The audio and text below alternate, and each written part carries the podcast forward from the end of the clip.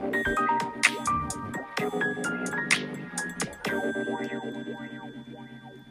月28日月曜日2回目の収録をしております。ギターのペグをしみじみ見つめた後にバイオリンを見てみました。うん。あんまり日頃見てなかったですね。まあ弦を張り替える時には見ているようで特に何も考えていませんでした。まあ今改めて見るとギターに比べてあの弦の音がしてる。ギターに比べてネックが細い。まあ弦もギターの6弦に比べてこちらは4弦。うん。ギターとバイオリンで10弦。えどこかで聞いた10弦さんです えー、それでよく見てみたら改めてああ穴が8つあるんだ。私さっきちょっと1回目収録しようと思ってこの収録ですね。穴が4個ありますとか言ってました。ら違うじゃないですか。ペグのつまみの部分っていうのはまあいろいろバイオリンによって雰囲気が違っておりますね。私のバイオリンのペグはちょっと可愛らしいなと今見て思っております。ペグのつまみからそのうんそうですね。バイオリンをあのまあ立てて真正面から見ていると E 線で言え E 線じゃない A 線か。A 線の方で言えばうんへえ。なるほどね。ペグのつまみがあの手前にあって穴にペグを入れペグについている小さなその弦を通す穴に弦を差し込みそしてまた向かい側の穴にぐっと押しペグを押し込むそしてぐっと押し込むんじゃなくてちょっと軽く押し込むそしてくるくると巻いて弦が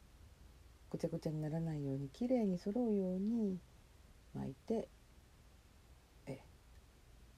弦を張って完成みたいな感じになるんでしょうか。その場合うん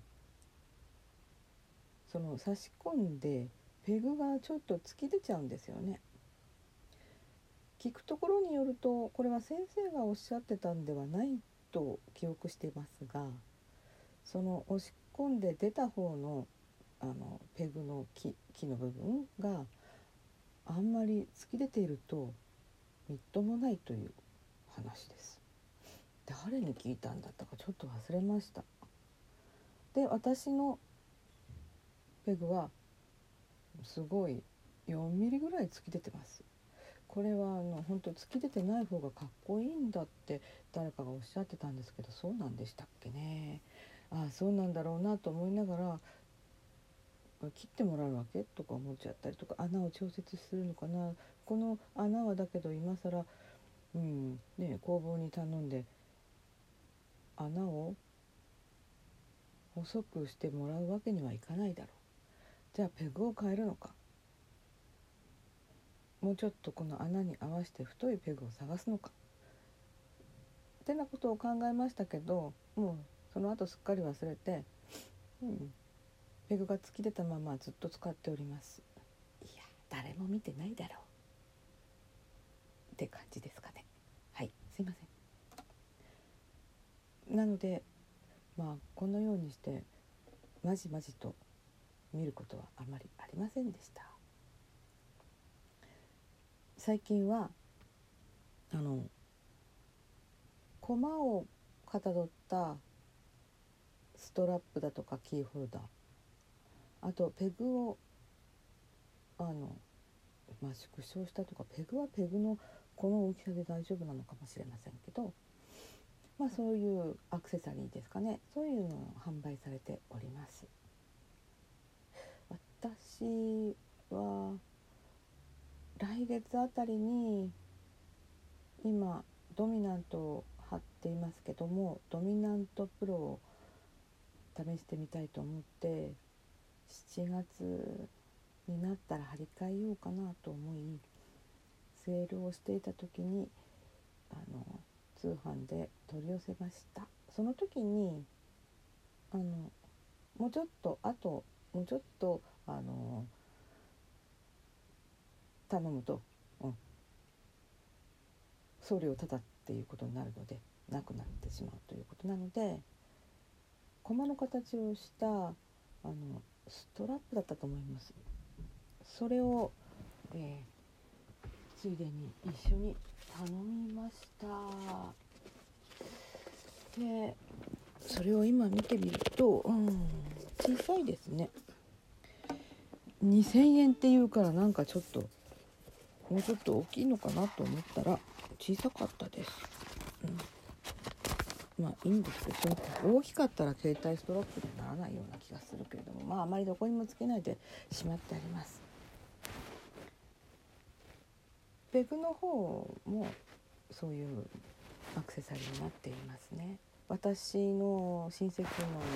子がずっと年下なんですけどもヨーロッパを旅行した時にチェコでペグだけ買ってきたよって